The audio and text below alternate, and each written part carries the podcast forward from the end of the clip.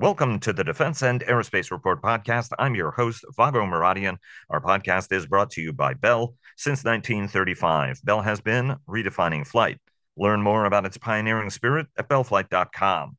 Even as overall inflation continues to decline, the Federal Reserve says it will keep fighting to reduce prices until it achieves its targets. This as passenger and cargo traffic decline and the New York Times reports that as traffic has increased, so have the number and rate of near misses in the U.S. air travel systems. We'll discuss that.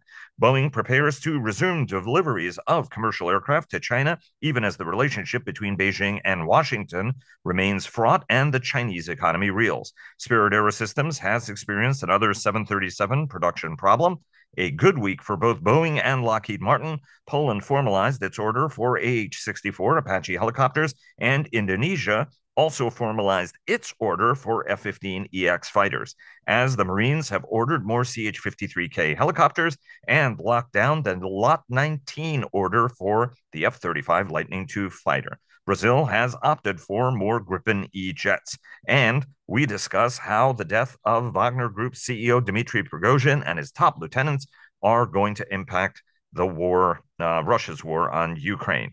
And a quick programming note this is going to be the last program uh, that we're going to have until Labor Day. We are taking uh, a week off and we will resume our coverage uh, on Labor Day uh, with the Business Roundtable and then resume our coverage uh, through the rest of that week.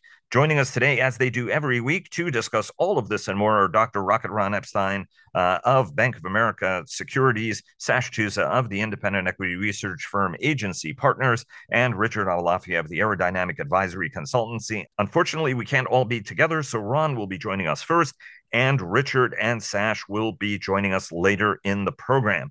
Ron, thanks so very much for joining us. Ah, great to be here, Vago. Wouldn't be a weekend without it. Uh, in, indeed, I'm sorry we can't all do it together, uh, but uh, we appreciate you joining us uh, nonetheless. Um, let's talk. Let's start where we always do, which is sort of macro themes uh, on the market and how the group uh, performed against the news. Obviously, the Federal Reserve, including now the chairman, has sort of right ended all speculation that there's going to be more rate increases. Right, they're committed to um, fighting uh, inflation. Uh, a little bit of uh, adjustment in employment figures, downward adjustment in employment uh, figures, which almost always happens between the lag between the announcement of sort of this is what happened last month, and then when they go back uh, at the Labor Department and, and reassess data. How did the group perform relative to broader economic news?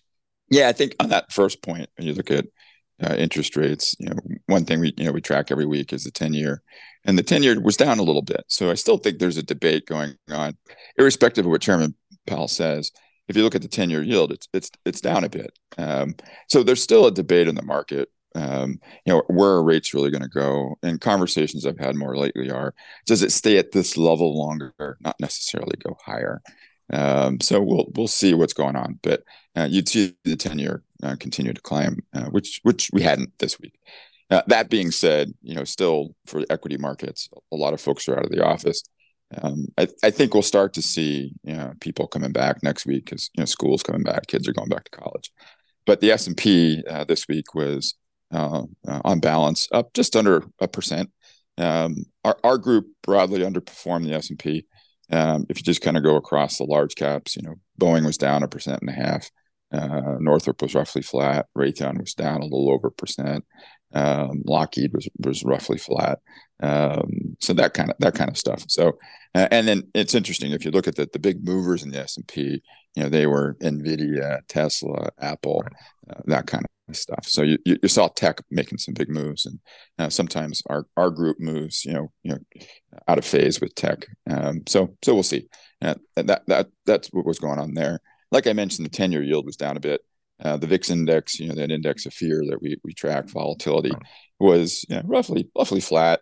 Uh, oil prices were roughly flat. You know, WTI crude has been around 80 for a while, Brent around 85 for a while.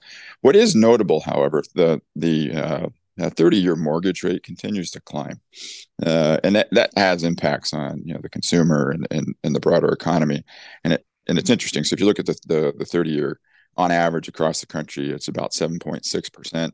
And that's the highest it's been since September of 2000. So, you know, that's the highest mortgage rate in, in 23 years, practically, right? So um, that, that, that, that has some impact. Highest in 23 years, but not historically high, right? I mean, you pointed that no, out. That's right. That's uh, right. In last week's show. That's right. right. That, that's right. Yep. 100%. Um, let me uh, ask you uh, about uh, shutdown uh, risk. Uh, there looks like there is going to be some form of continuing resolution. It's likely to expire uh, in December, is what we early December is what we heard on the Washington Roundtable on Friday. You know, there are folks who are saying that there is actually likely going to be, or there is the chance is higher of a government shutdown. Is that impacting investors at all and sinking in right? I mean, because last you know we discuss this almost every week that it's like oh you know they think it'll be it'll be resolved and yeah there are a lot of people who are out at the, at the beach still but is that something no, that I mean, is... not not yet I mean it hasn't really come up in conversations and and and to be blunt Vago in the past we muddle through you know what I mean right. and I think that's kind of the default for the market unless right. something's materially different with this kind of shutdown if indeed a shutdown were to happen i think the market would probably take that view. There'd be maybe some shorter term investors who would try to make a play on that uh, play the volatility but um, in you know in the past we muddle through and i think most likely that's probably how the market would think about it. Right um, it's it's interesting. You know, I, I keep I keep asking the question, expecting a different answer, and and that uh, you, is usually truly a sign of insanity. Um, you uh, put a great note out on uh, a drop both in passenger and in cargo uh, volume. Walk us through what's driving it, because what I think is fascinating is right. If you look at airline uh, prices, they are really high, and they're getting high enough that even the most stalwart business customers, um, and it doesn't matter what airline I've been flying, tell me, you know, I notice people who are front of very front of cabin people now flying somewhere in the middle of the cabin because they're like, I'm I'm just not going to pay that. Yeah, I think there's there's a couple factors actually, right? I mean, it's a a it, price for sure, right? I mean, it's you know, ticket pricing is an is an elastic thing. Um, so there's there's that factor, and then two, there's just seasonality, right? We're starting to move out of the summer season into the fall, and that tends to be seasonally a weaker season. So you know, the combination of the two. I know on the minds of uh, airline investors, there has been a worry that you're going to see um, th- things start to decline a bit. So so we'll see. But right now, I would imagine it's a, it's a combination of the two. Uh, and and and the cargo piece, I think that has more to do with you know belly cargo. And as as more international traffic picks up with belly cargo that'll put continue to put pressure on uh, you know dedicated cargo. Um uh yeah i'm i'm carrying around a little bit extra belly cargo as well um sadly this, this summer you're not the only one. yeah, that's right. That's right. You guys are on vacation uh, and yeah. coming back. Um, but Boeing, um, we have been tracking uh, sales uh, to China, or rather, I should say, the, the lack of trail sales to China over the last couple of years. Uh, but Boeing is preparing uh, China deliveries. So walk us through um, what they're doing, right? Where it resumes. What does it mean? Yeah, I mean, we've been, you know, tracking you know aircraft movements kind of in the Seattle area. And and they've been moving some of the the, the Chinese uh, well at least at one point what was slated for the Chinese airlines inventory around. Uh, there's been speculation that aircraft have been you know been getting repainted and set up. And it really does look like now there's been some confirmation that uh, in the next couple weeks they're going to start delivering some 737s to China. Uh, and that's notable for a couple of reasons. One because they haven't done it for a very long time China was the first country to actually ground the, the MAX uh, after everything that happened. And, you know, the Chinese authority really kind of went down an independent path. Uh, so to have them back on board is, is an endorsement uh, of sorts, an important endorsement of sorts.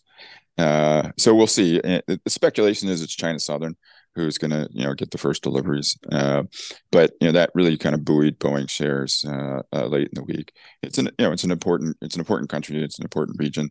Um, so we'll we'll see how it all plays out. But uh, it does seem like there's you know mounting evidence and and some um, you know confirmation from the company that, um, that, that this is really happening.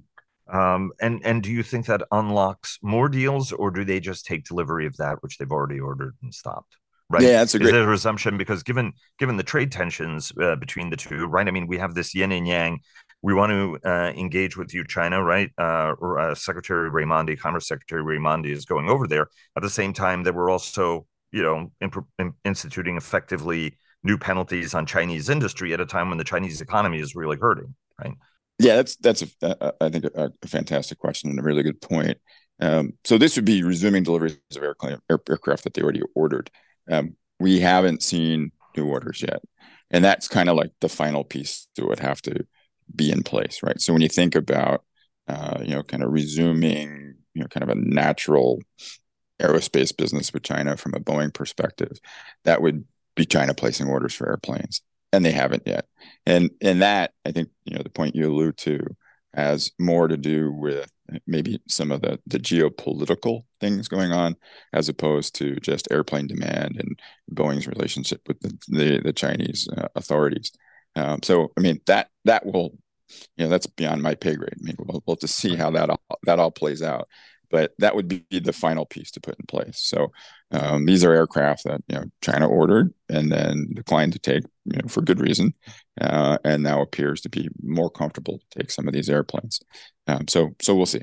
Uh, speaking about uh, Boeing airplanes uh, and deliveries, one of the most integral uh, elements to the delivery of 737s is Spirit AeroSystems, uh, that produces in Wichita the essentially the complete fuselages of those jets that are then trained over to Renton, where the magic happens, and the t- tiniest airplane factory on the planet turns out like you know dozens of airplanes a month, which I still think is one of the most amazing things in the industry.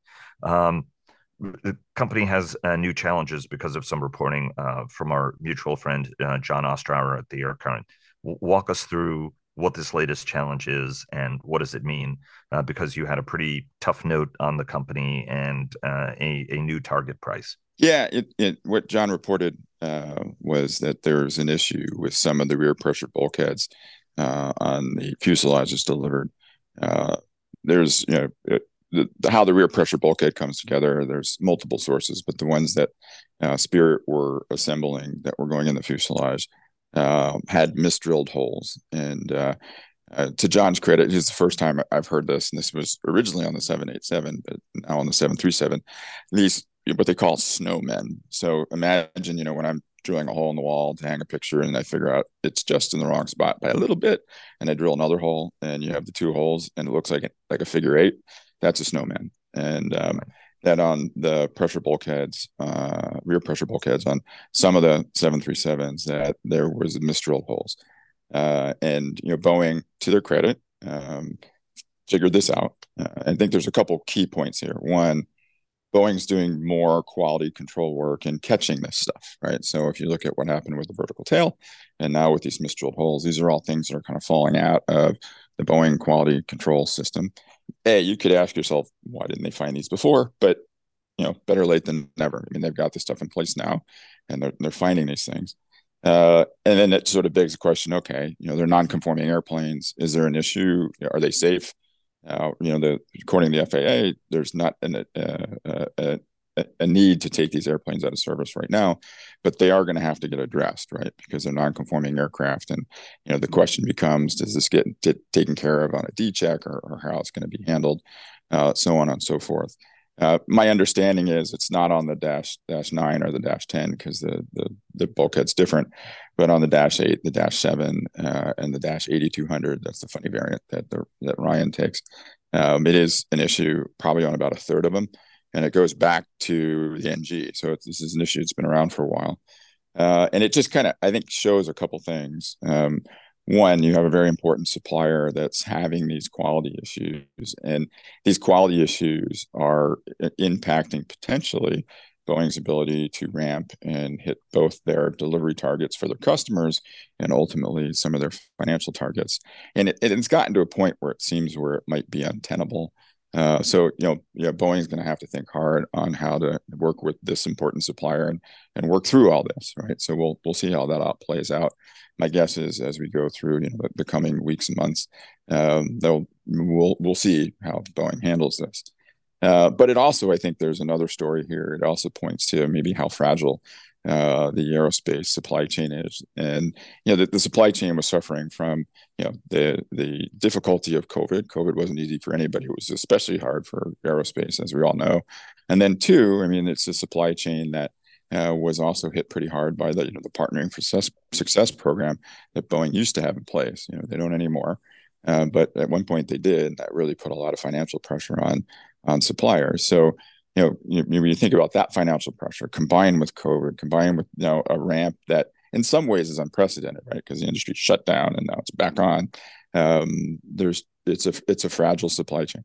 How does uh, just from your experience, right? We occasionally see very very capable companies, um, whether it's a Boeing, whether it's a Spirit, you know, others. We've seen some challenges. You know, Lockheed has a pretty good production process on uh, F uh, 35s, you know, you, you occasionally see challenges like this. What's the source of problems like this and why they happen? You know, whether whether it's at Airbus, whether it's anywhere else. Yeah, I mean, I wish there was a simple answer because then it wouldn't happen. you know, but I think I think generally it is, you know, communication inside the company, training, quality control is, you know, is bad news going where it where it needs to go um, it, I think in the end, it, it comes down to some things as as simple. Not I'm about to frame it as as simple as culture, but you know, culture isn't simple, and culture you know you know covers all of that. Um, and if you've got good communication and good culture inside a company, um, you know, good news and bad news flows up and down, and you you have a tendency to to find these things and correct them, you know, more quickly. So you know, and it, and it, changing the culture at a company can be difficult. Right? So that's why I hate to frame it as sort of an easy thing, but I don't I don't think it's just sort of a technical thing, but it's it's communication and and culture in a company. And it's funny, Vago, you asked that, right? I mean, if you asked me that 15 years ago, I probably would have given you a different answer. But you know, the more companies I've looked at over the years, the ones that have um, you know really effective cultures tend to perform better. Yeah, you have an $18 price target uh, on uh, the company. Uh, give uh, the audience a sense of you know where the stock uh, has been trading and when you know the expectation is that they'll sort of get back to more uh, normal performance. Yeah, we you know we reduced the price target a bit on the heels of this news, just on the increased risk of you know the the the time of the turnaround and everything that has to happen in the company. Um, if you look at Spirit Aerosystems, you know from its inception back in 2005 until today, um, on average, the company has only generated about $50 million of cash per year, free cash flow. If you take out the COVID years, because you could say, hey, that's not really fair to include those. And, and, and I think I agree with that, right? Uh, bad things do happen, but that was sort of like a really, really bad time for everybody. Uh, they generated maybe on the order of about $150 million per year. Um, and then you just kind of capitalize that. That gets you to around, you know, 18 to $20. Um, you know, investors who are more bullish on the shares, you know, look for more cash in the future. Uh, and, and that very well may happen. Uh, but there's a lot of work to be done to get there. Um, so we're, you know, kind of you know taking a more conservative stance because um, you know it, you're you're seeing you kind of mishap after mishap, and we just hope there's no more of these things, right? Um, uh, but but we'll see. Uh, they are in an important position in the supply chain. So, like I said before, I mean this has to get resolved one way or the other. So hopefully it can get resolved relatively quickly um, and in a way that's you know good for the company and and you know anybody that has an interest in the company. Uh, and uh, really quickly, it's a big uh, space week. SpaceX's SpaceX did a test fire on the Super Heavy this time with deflectors and and water, so the launch pad didn't come apart. Um, the Falcon launched astronauts to the International Space Station. Unfortunately, Russia and its sort of returned to the moon for the first time in nearly five decades.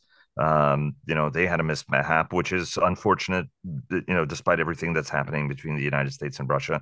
Uh, but India um, joined the United States and China in being and Russia in being able to land something uh, on the moon. Pretty amazing. And and you think it's an actual watershed because of how they did it. Yeah, I mean it's fascinating, right? Because I think if you look back at you know how they've done it and the cost to do it, um, they did it at a fraction of the cost uh, that you know the U.S um, has done it, and I think even to the Russians over the years. Um, so you know, good for them. I mean, it it, it it's um, space is a special place. Um, to your point, right? I mean, the Russian mishap, nobody takes any joy in that. And, you know, you know, space historically has been sort of a place of international unity.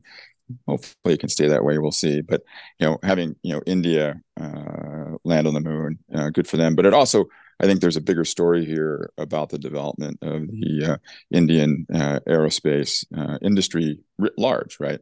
Uh, we were seeing more sales of aircraft to the uh, Indian airlines. That no doubt will be, you know, there'll be some sort of, uh, I think, stimulus to the the Indian commercial aerospace industry, and to see the the space side doing what it's doing, um, it seems like we're really starting to see a burgeoning aerospace industry in in India.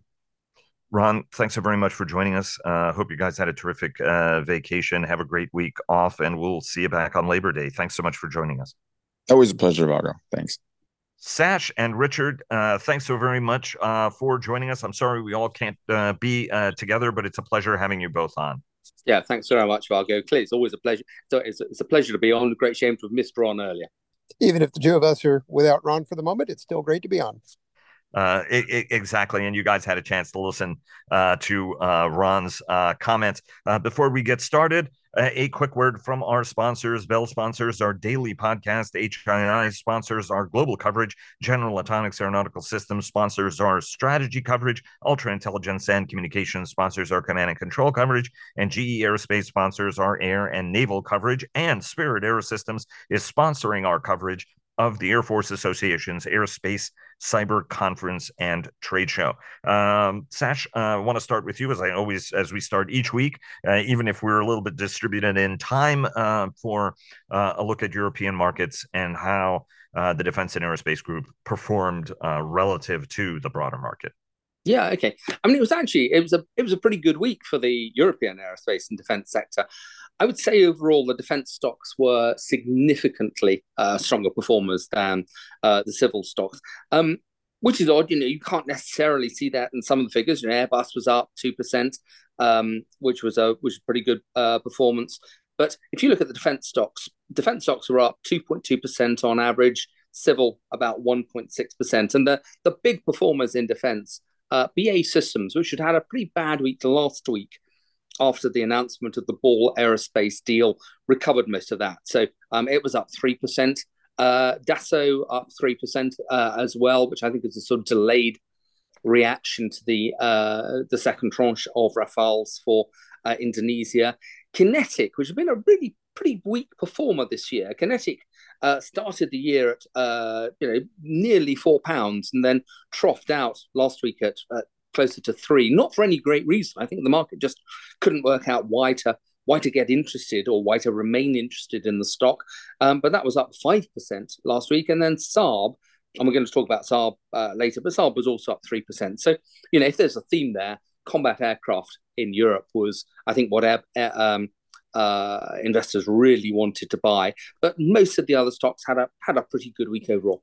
Uh, and how uh, did um, I, I, don't think anybody uh, really anywhere is surprised that Yevgeny Prigozhin uh, and uh, the top Wagner uh, lieutenants um, were ultimately assassinated in the wake of their aborted uh, mutiny. There was a lot of messaging in it. It was exactly two months um, to the day uh, since the mutiny in the last couple of months. You know, Putin has gone to great lengths to sort of clip Wagner's wings.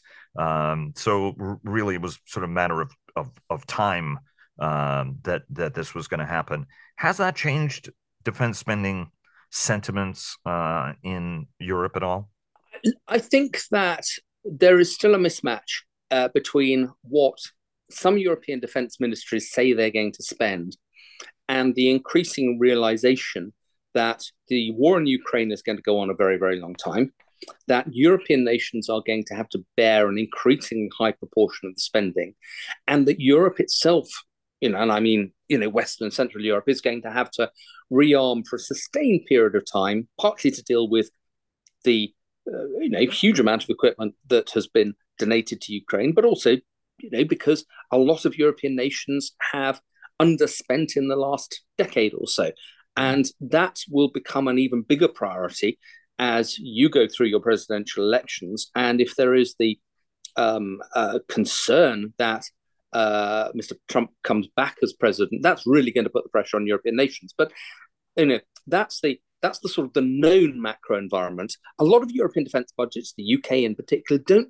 actually reflect those hard realities yet. Um, so, you know, Prigozhin is uh, Prigozhin's death and the clipping of Wagner's wings uh, is sort of part of that. You know, let's let's assume for the moment that it makes Putin stronger for a while. And you know, one of the most interesting comments that I uh, uh, was told about almost immediately after Prigozhin's death was, well, it's all about Redut or Redut now. And I asked, is that another private military company? And the answer was yes, it's it's the private military company that is linked to Gazprom, the Russian mm. uh, petrochemicals giant. So, uh, you know, one uh, PMC goes under. Um, I think Prigozhin's death is genuinely a case of it could have happened to a nicer person. Um, uh, but more are going to, uh, you know, just going to uh, come to the fore again. Uh, I, and Putin is probably slightly strengthened by this in that he isn't always looking over his shoulder at Prigozhin and Prigozhin supporters, if only for a few weeks or months or so. Um, but European defense budgets have got a long way uh, to catch up on this. And I think, you know, uh, by the time we record again, what's going to be interesting is the run up to the big DSEI defense show in London and how the UK government and the other governments that are attending and the companies, how they decide to telegraph, um, you know, what is seen to be the, the environment for the next three, six, nine months or so. Uh, it is uh, going to be uh, fascinating. R- Richard, is there anything uh, you want to add? I mean, we ended up talking about this uh, in greater uh, detail on the Washington uh, podcast, but I just wanted to get your sense uh, on on it. You know whether it changes any dynamic as somebody who enjoyed studying uh, the Soviet Union as much as I did when we were in college. Yeah, and we're returning to those days of not knowing exactly what's going on, but being able to speculate and just how much um, you know abhorrent behavior can be demonstrated. I don't think it changes anything. Yeah, completely, completely agree. It's you know still the same um, you know, the one thing to remember about, you know, dictatorships like this with instability built into the system is that things are fine till they're not. Uh, right. So we could collapse tomorrow, um, or it could just keep going with uh, another terrible century just like the last one was for this part of the world, sadly. I want to uh, get to some of the specific news and get your sense on some of the things uh, that Ron and I uh, talked about at the top of the uh, show. Uh, but I wanted to get, Richard, your sense, right? I mean, there is uh, the decline that Ron discussed in passenger. traffic and cargo. You know, we did joke a little bit about belly cargo. let ye who is free of sin cast the first stone. Um, but one of the things I also wanted to get your take on was uh, the really terrific uh, and alarming New York Times story that as traffic has increased, the number of sort of near misses and the rate of them, the, the both the number and the rate of them uh, has increased. Uh, and some of it, it appears to come down to just sloppiness, uh, unfortunately. Talk to us about the cargo figures, but also what is causing these um, near mishaps cargo fluctuates. We all know that, and I think Ron discussed things quite ably in terms of the comeback in belly. No, no more jokes about belly.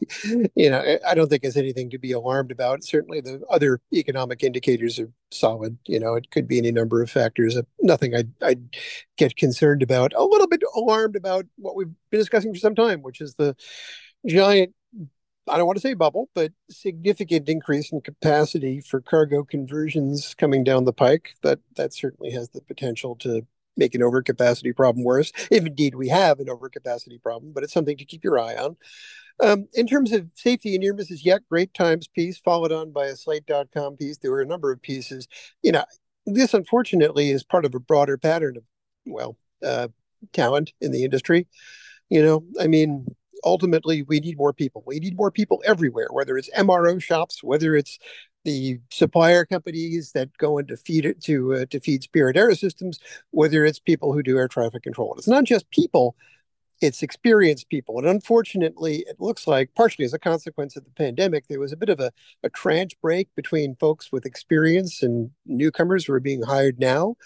We need more people across the board, but boy, it would be good to bring seasoned veterans back because so much of these businesses, particularly safety, depend upon that level of experience. So that's a real area of concern.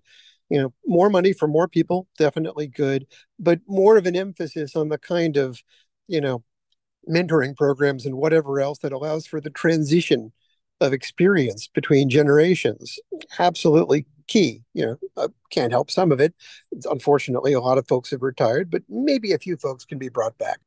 Sash, I, I want to uh, go to you on the air safety issue before we uh, go on and, and talk about Boeing and Spirit and uh, all the defense uh, orders. Europe was as locked down uh, as uh, anywhere else in the world. Indeed, some places even more so than in the United States. Traffic had almost ground to a halt, and now it's surging back. Right? I mean, air, air, you know, tickets are expensive. And Europe still remains the world's, world's most popular tourist destination, with something like three quarters, right? And It's like the half a million, half a billion people, uh, you know, vacation in Europe uh, each each year. How has Europe been handling this surge, and is there any indication of an increase in sort of near misses and safety related incidents? And if not, why not? the depressing answer to that, Vago, is that Europe has been dealing with it as only Europe can, which is by having periodic strikes. Um, and hence the capacity controls that are necessary to maintain safety in a in a fairly stressed system have been imposed uh, from above, you know, in a force majeure, a series of force majeure situations where, um, uh, in particular, Eurocontrol, but also uh, various uh, national air traffic control centres have have had a pretty high rate of strikes in the last six months or so, and therefore what's happened has been there's been a lot of cancellations of European short haul. Um, you know, you really don't want to take a late in the day flight uh, domestically in Europe because the chance of that being rescheduled is quite high, um, uh, and being rescheduled aggressively to the day after or the day after that. Um, and this is, you know, to some extent dealing with the, the shortage of capacity.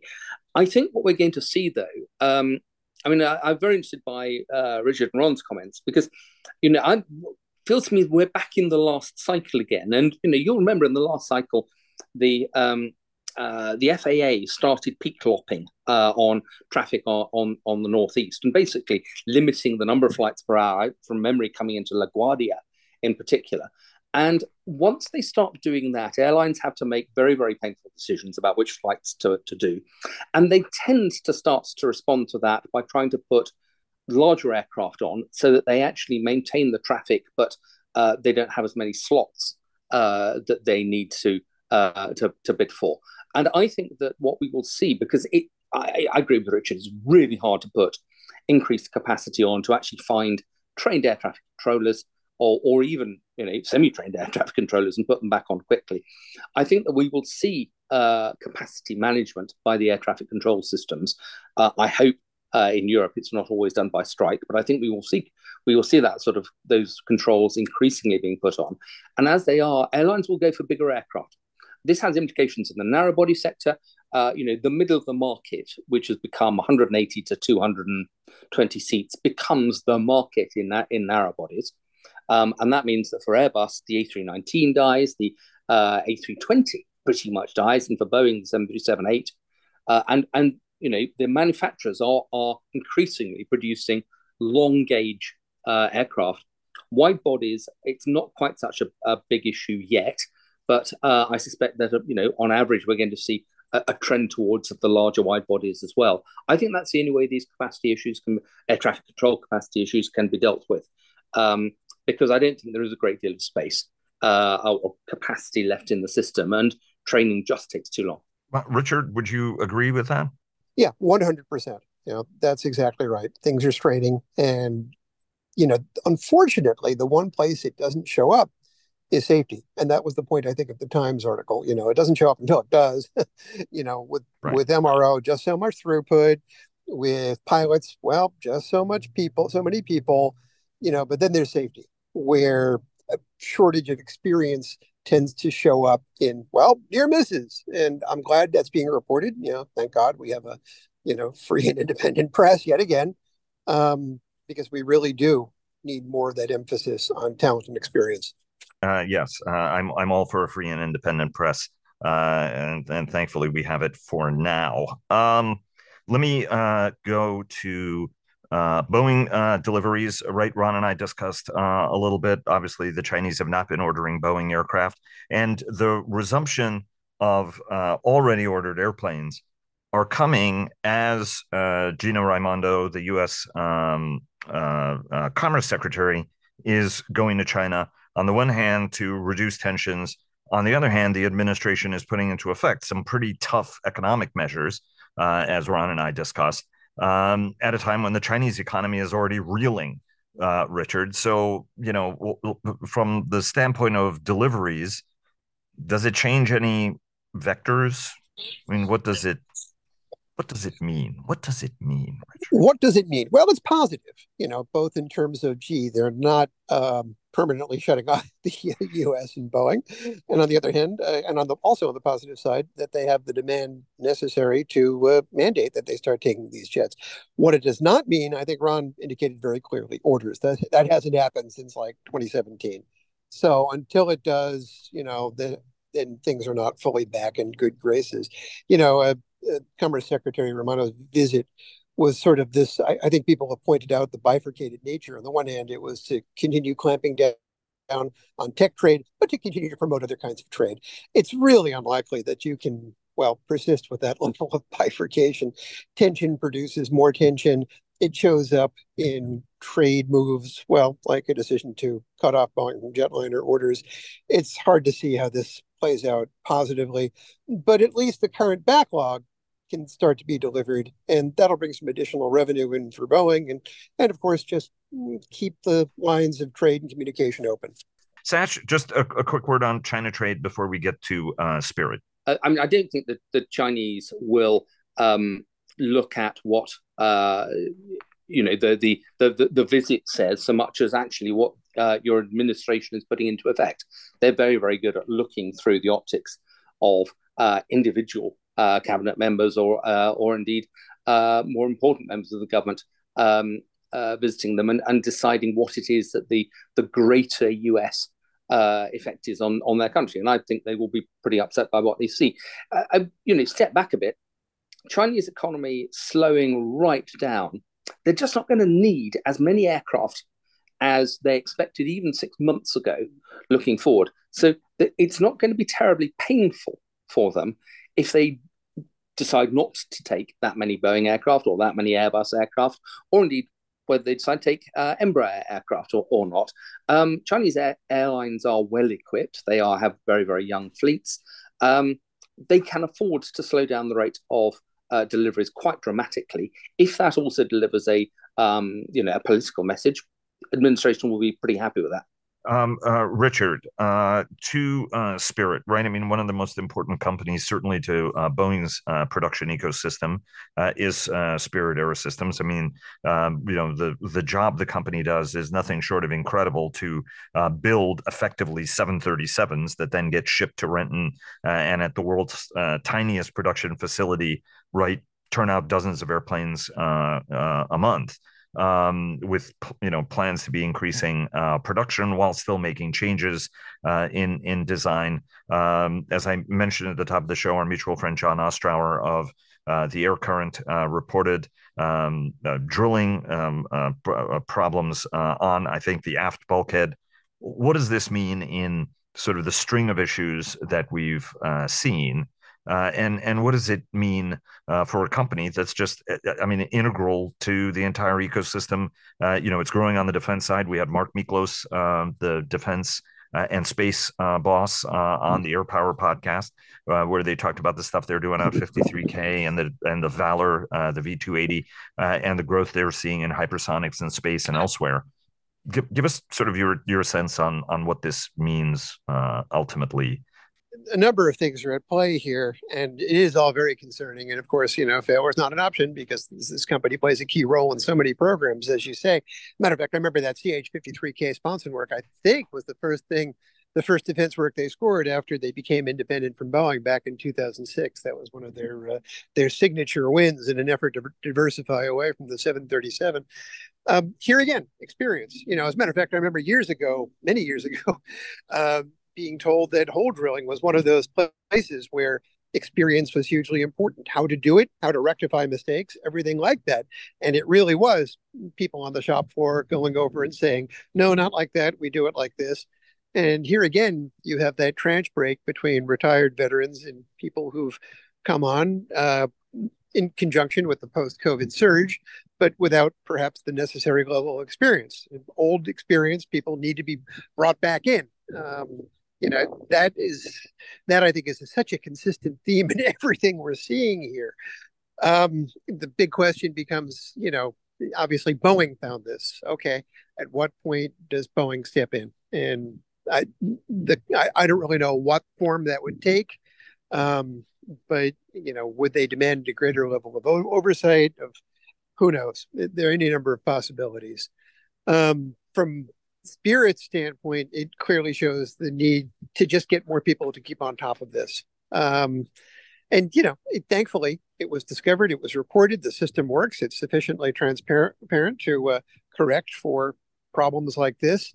But nevertheless, they're going to need to show that they're on top of this and bringing people in for additional quality control and inspection.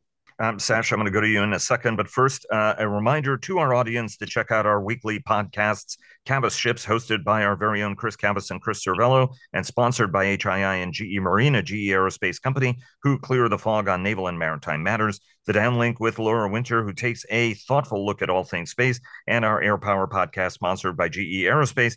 Then I co-host with our very own JJ Gertler. Go ahead, uh, Sash. Yeah, I mean, I just just to I, I think Richard's point about experience. I mean, this is this is actually the same point that we were making about air traffic control. Uh, too many good experienced people were lost during the pandemic, um, and uh, that means that the the overall quality of the workforce is not uh, as high as you would want. Um, I'd make one other point though about the 77 uh, fuselage in particular, which is that and I've been quite critical of Spirit in the past, but uh, and I, I, I, you know, I'd quite like to provide a bit of balance to that.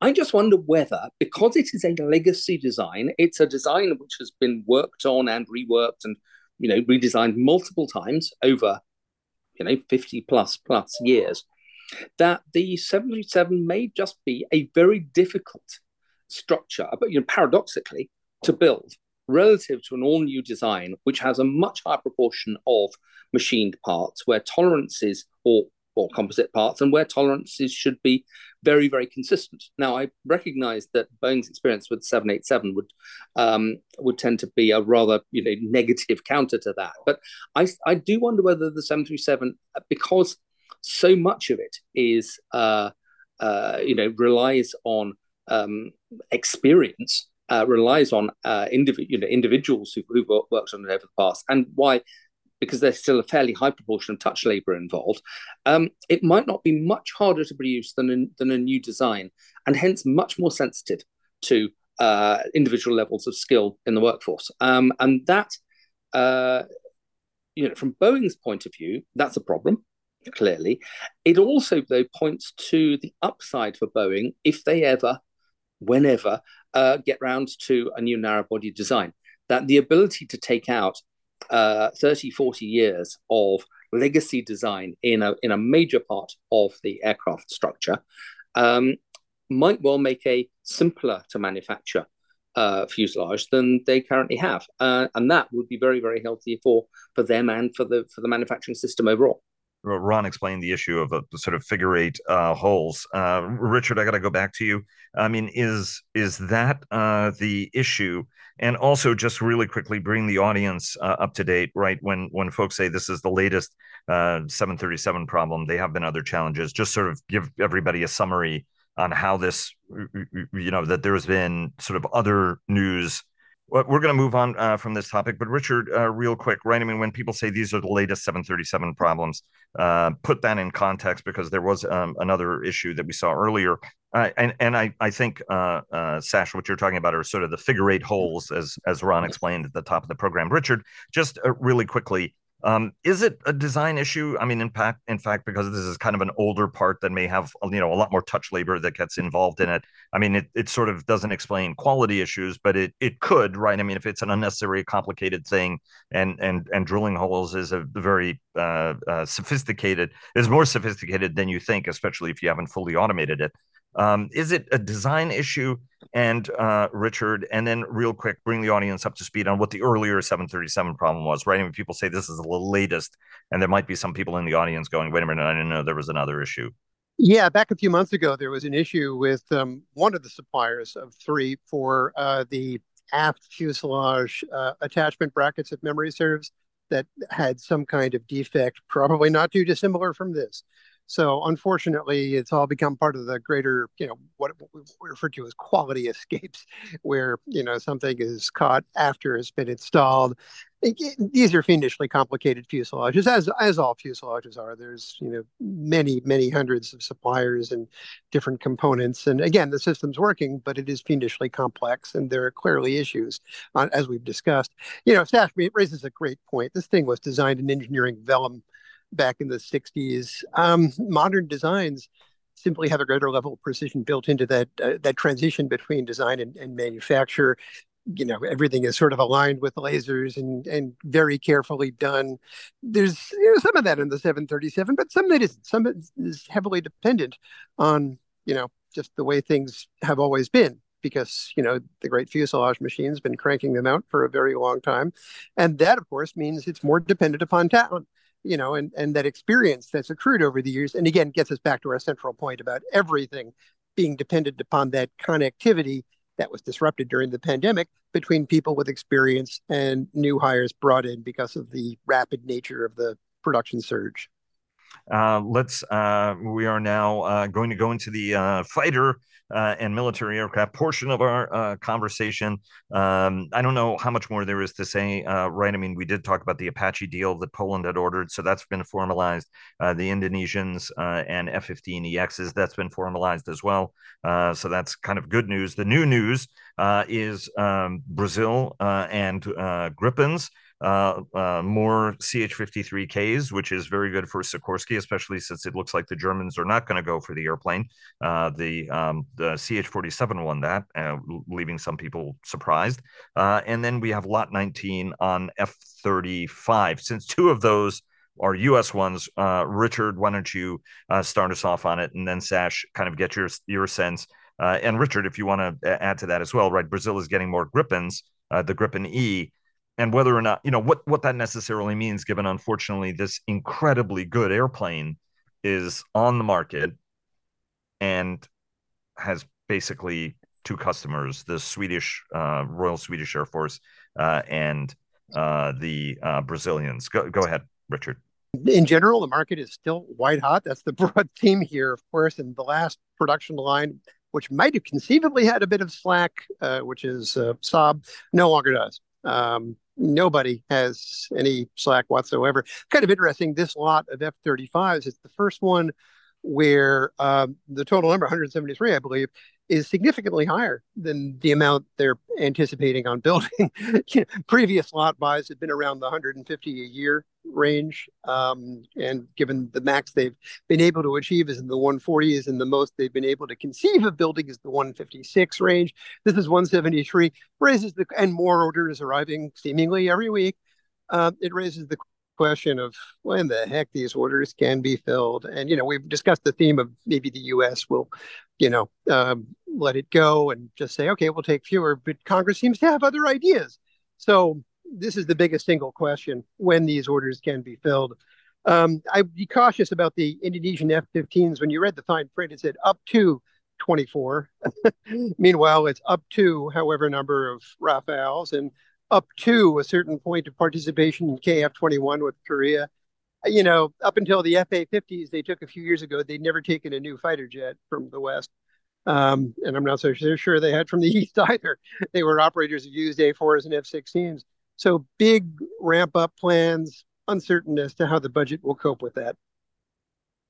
Uh, uh, Sash, uh, your take, and uh, especially uh, when it comes to the Gripen, whether it, it changes any sort of uh, fundamental dynamic, whether lease on life, greater access, and and discuss any any, of the other uh, orders that you'd like as well. Yeah, sure. Okay, I mean, I'll, I'll start with the Gripen. I'll start with Brazil.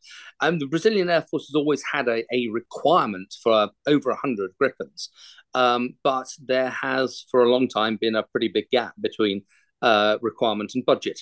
Um, and you know this this feels very familiar in almost any Western air force. Uh, so what they did was to slice their their Gripen requirement up into three tranches. Uh, originally 36 uh, aircraft, then they increased that uh, to 40. This is now we have um, an announcement that they have got the funding for the second tranche, another 34. Presumably in five six years time we'll get the tranche for the th- for the uh, for the remaining 34 or so aircraft. Um, it's great for for the program for Saab. Uh, it will extend Gripen manufacturing well into the 2030s, and that's the holy grail for right. every uh, European fighter manufacturer at the moment. Um, you know, BAE Systems, Leonardo. Uh, want to extend uh, Eurofighter Typhoon manufacturing so they have a, a seamless bridge to Tempest. Dassault wants to uh, extend Rafale production uh, into the 2030s, so they have a, a pretty seamless um, uh, bridge to uh, SCAF, and this is Saab doing exactly the same thing. And for you know, as that skyline extends, um, it should be good for share prices. Although strangely, it doesn't have much of a of a long term impact. But you'd think that the, the you know the price earnings ratio would improve just because you've got a better visibility of earnings. Um, and you know, from the point of view of Saab, these aircraft will be uh, licensed assembled in Brazil, but there will be a lot of Swedish content, particularly in the systems, um, you know, radar, electronic warfare, um, and uh, the engines as well. So I think you know it, will be great work for for Swedish uh, aircraft industry.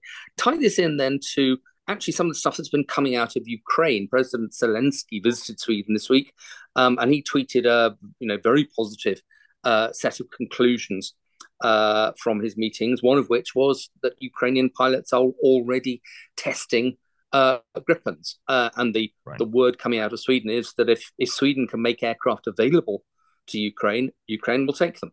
Um, that why is that good? Two reasons. Firstly, um, that's the the start of a relationship on Gripen that may well, I'm hypothesizing now, but it's my job, um, ultimately extend to license uh, production of Gripens in Ukraine.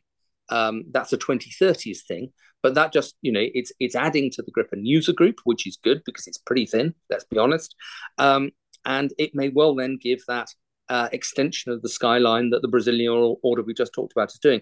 Second thing that I think is really encouraging um, is that what this shows is the F-16 is not the only game in town. So by uh, Sweden potentially providing Gripens, potentially talking about licensed manufacturing, that puts pressure on the US government to continue to free up F-16s and F-16 licenses, and possibly ultimately some form of licensed production of F-16, um, uh, you know, late model F-16s in country as well.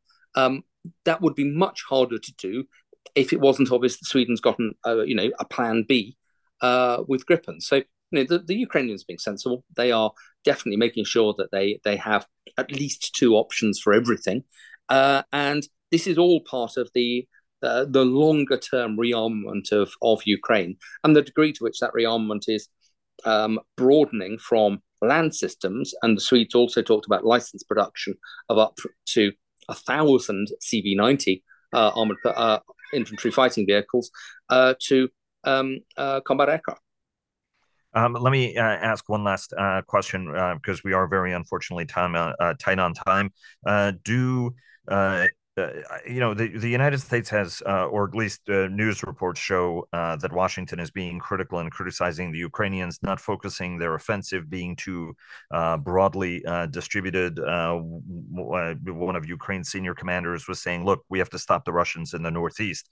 and we do have to kind of fight everywhere a bit. What's what's your sense, right? I mean, we discussed on the Friday roundtable that leaks like this are not good. I understand the United States is trying to urge its ally uh, to be a little bit more focused and to make more gains. There's a lot riding on it. Obviously, when they're not making gains, not only is Zelensky in political trouble, uh, but uh, all of the people who are pushing for support in the United States are looking at this and saying, look, we're, we're not making progress. Um, ultimately, what's your reading uh, of the battlefield? Because others you talk to say, it's going to be tough going no matter where you go because the Russians have dug in in so many other places and they are trying to take advantage of Ukraine focusing in one place to actually kind of swing uh, and take back territory of their own, particularly in the north northeast. Yeah, I buy that. Um, and it's not just taking back more territory. By um, going on the offensive in the northeast, what they're doing is they're distracting the Ukrainians, uh, and they are um, with forcing the Ukrainians to withdraw forces that might have greater success in the south, just to blunt their offensive. Um, I, I, I recognize both arguments. I neither of them are wrong. Uh, I think, though, it's very, very cowardly for us to criticize the Ukrainians when they're the guys whose lives are on the line and the, the casualties there put into, uh, you know, the pale the casualties that the US and its allies have incurred cumulatively since Vietnam. Um, it's you know they're the guys taking the casualties, and it's their country. You know we're saying give give a bit a bit of your country away because you can you can do a bit better in the south. Um, I don't think that's our call to make uh, uh, as the West. Um, the Ukrainians are acutely aware of the the political dynamics that they have to continue to uh, you know generate support from all of their donor nations. But I think for us to start micromanaging their offense and their defense, and therefore, you know, how many Ukrainians die, I I find that I think that's morally pretty repugnant, frankly. Guys, thanks very much for joining us. Really appreciate it. Wouldn't be uh, a weekend uh, without you. Uh, hope you guys have uh, a terrific week, uh, an extra day off, and look forward to having you back on uh, all together on Labor Day for when we restart our coverage. Thanks very much. Thanks, Saga. Always a pleasure. Always great to be on, Vago. Thank you. Uh, thanks very much. And thanks to all of you for joining us. And a very special thanks to Bell for their generous sponsorship that makes this program possible. Hope everybody has uh, a terrific week off uh, and, and uh, managed to uh, get some rest. And we look forward to resuming our uh, coverage in a week or so's time. Thanks very much. And hope everybody also has a terrific Labor Day holiday. Take care.